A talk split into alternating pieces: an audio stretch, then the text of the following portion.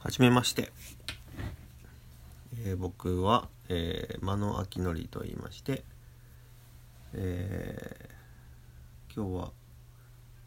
超音波ラジオというのを始めてみたいと思いましてまずは自己紹介したいと思います、えー名前は間野明則です。愛知県愛知県の豊橋市の出身です。えー、と趣味は魚釣りでブラックバスとかをいろんな魚釣るのが好きなんですけど、えーその中でも自分でルアーを作ってそれで釣るのが大好きです。えー、と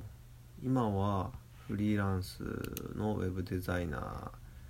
ーで、え5年前に独立して、えー今一人で、えーやってまあのホームページ作ったりしてます。お今ですね。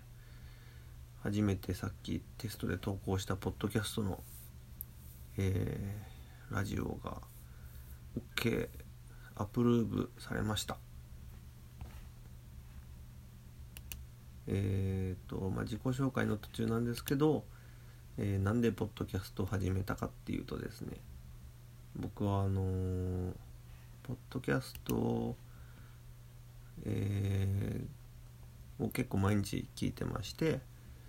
名古屋にある「なんであの時カフェ」っていう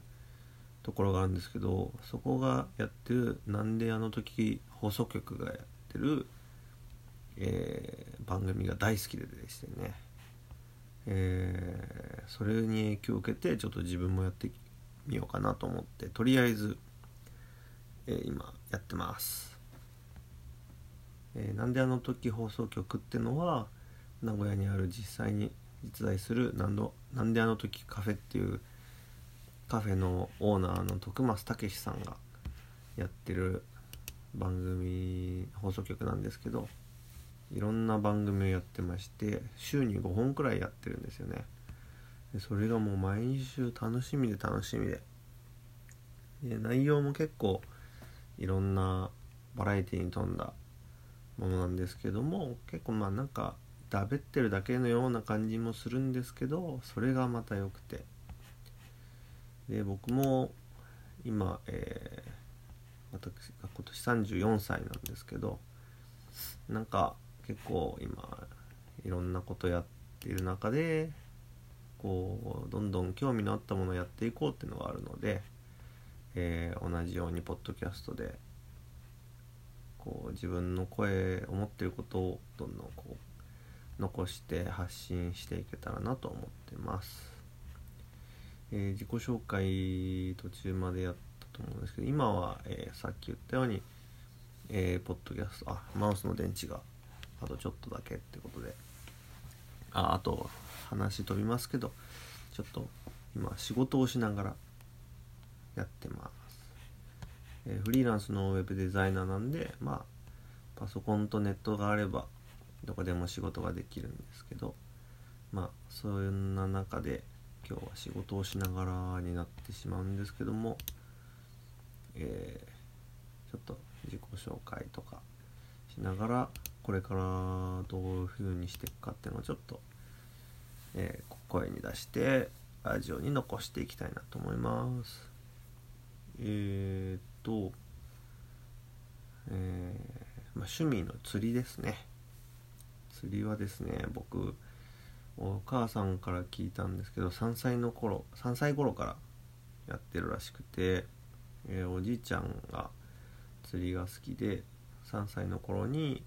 おじいちゃんに釣りに連れてってもらってそれからハマったらしいんですね。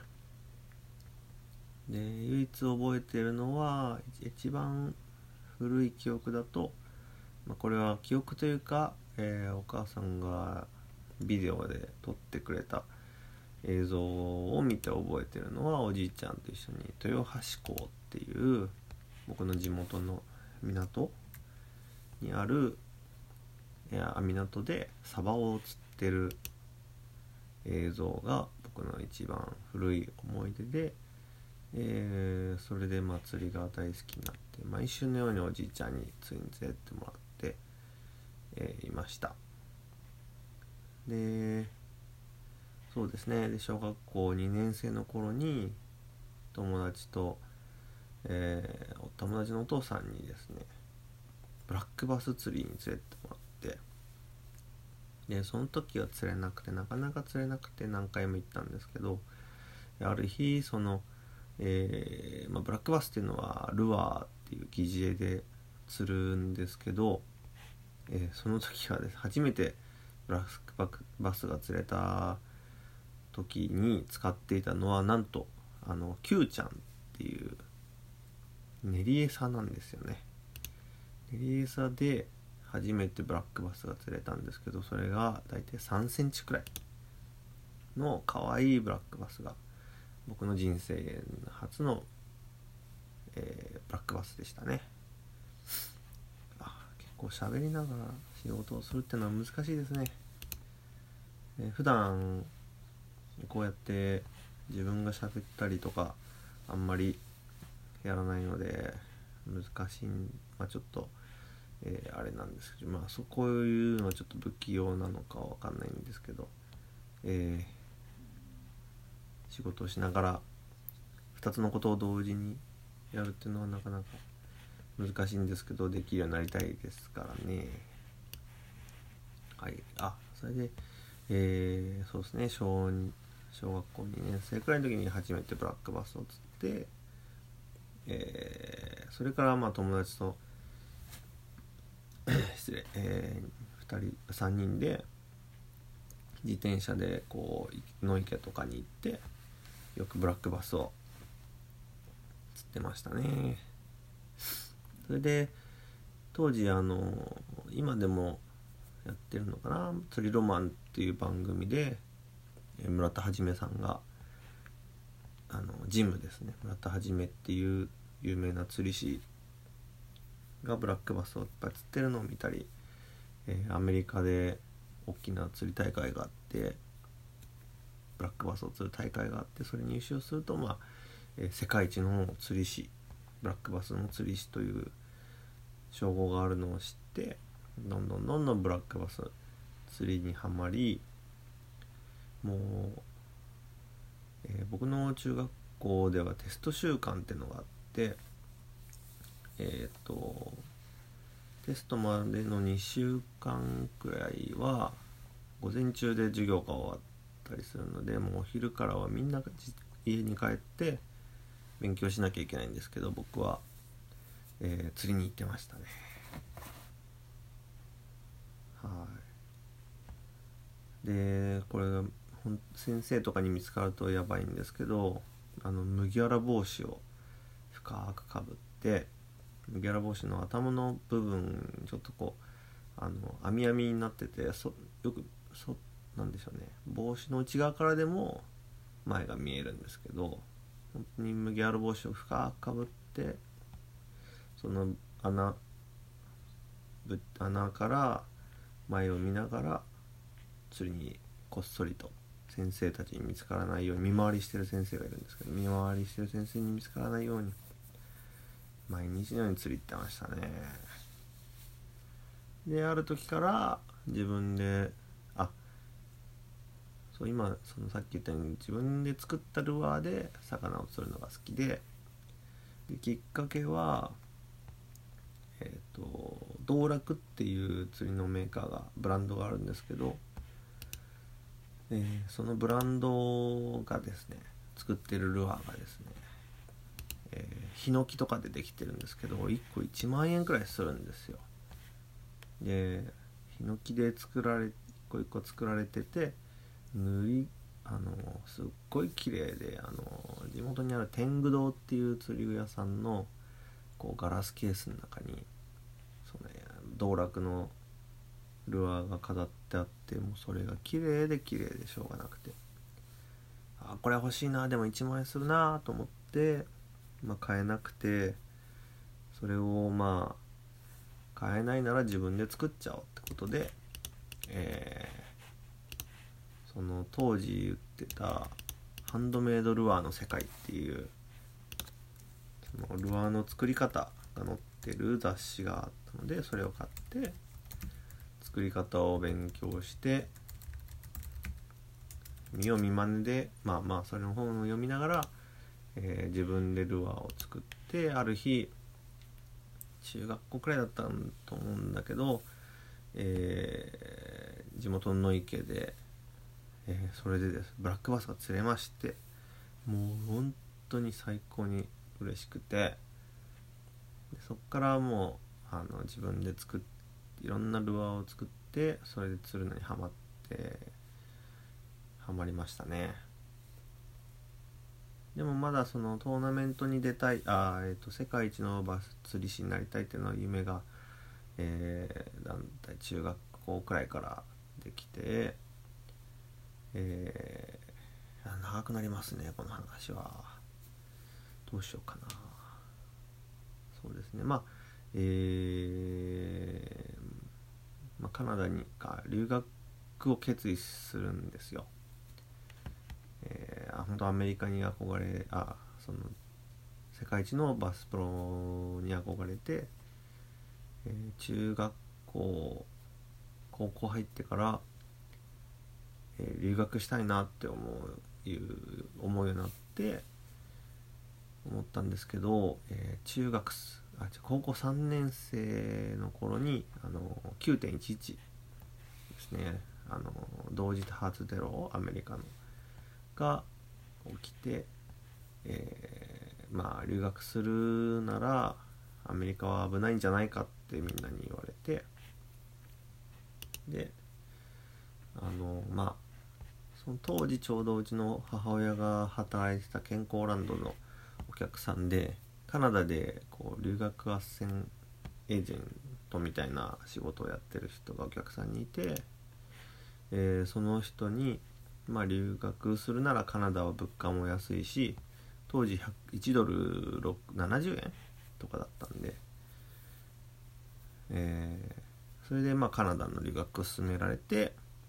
まあ、英語の勉強をするためにカナダにカルガリーって場所に留学してで大体まあ、5年くらい留学したんですけど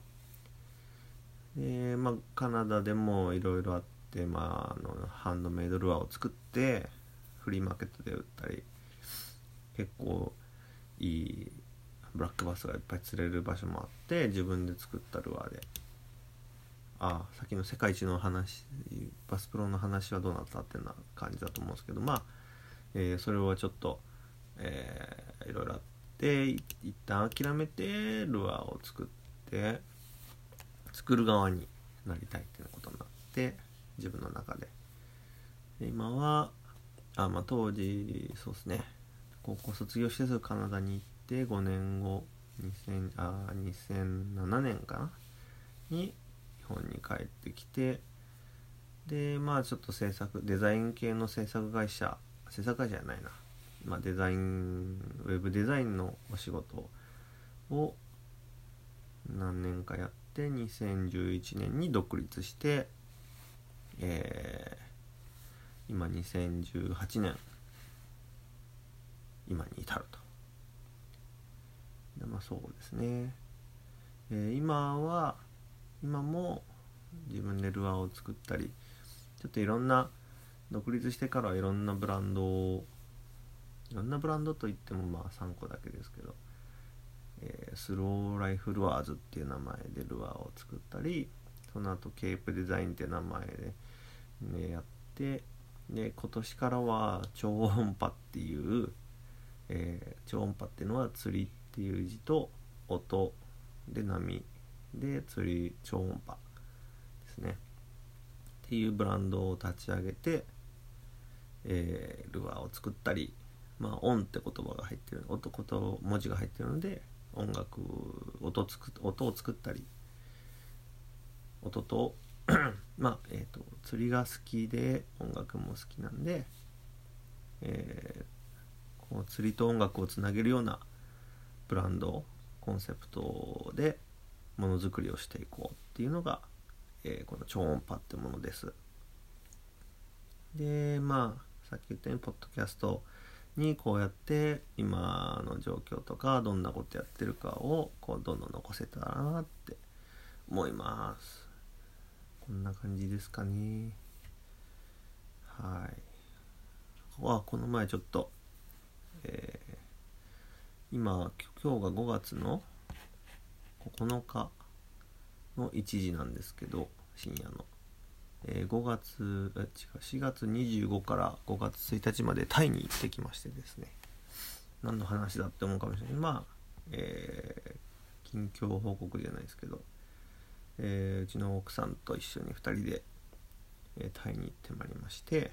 プーケットに3日間泊まって、え最終日はタイあバンコクに行きましたえーと、これまた長くなっちゃいそうなんで、とりあえず今日はこの辺で終わりです。まあちょっと、えー、本当に計画性のない感じなんですけども、超音波ラジオということで、えー、今回第1回、えー、こんな感じですね。ちょっと第2回はどんな感じになるか分かんないんですが、いつになるか分かりませんが、今ちょっと嫁奥さんがですねフィリピンに出張に行ってるんで今日は一人で家でこう仕事をしながらこうやって静かにまあまあ嫁奥さんがいるかいないか関係ないんですけどこんな感じで、えー、時間がある時にこんな喋りをでき喋ったりできたらなと思いますはいではまた次回お楽しみに。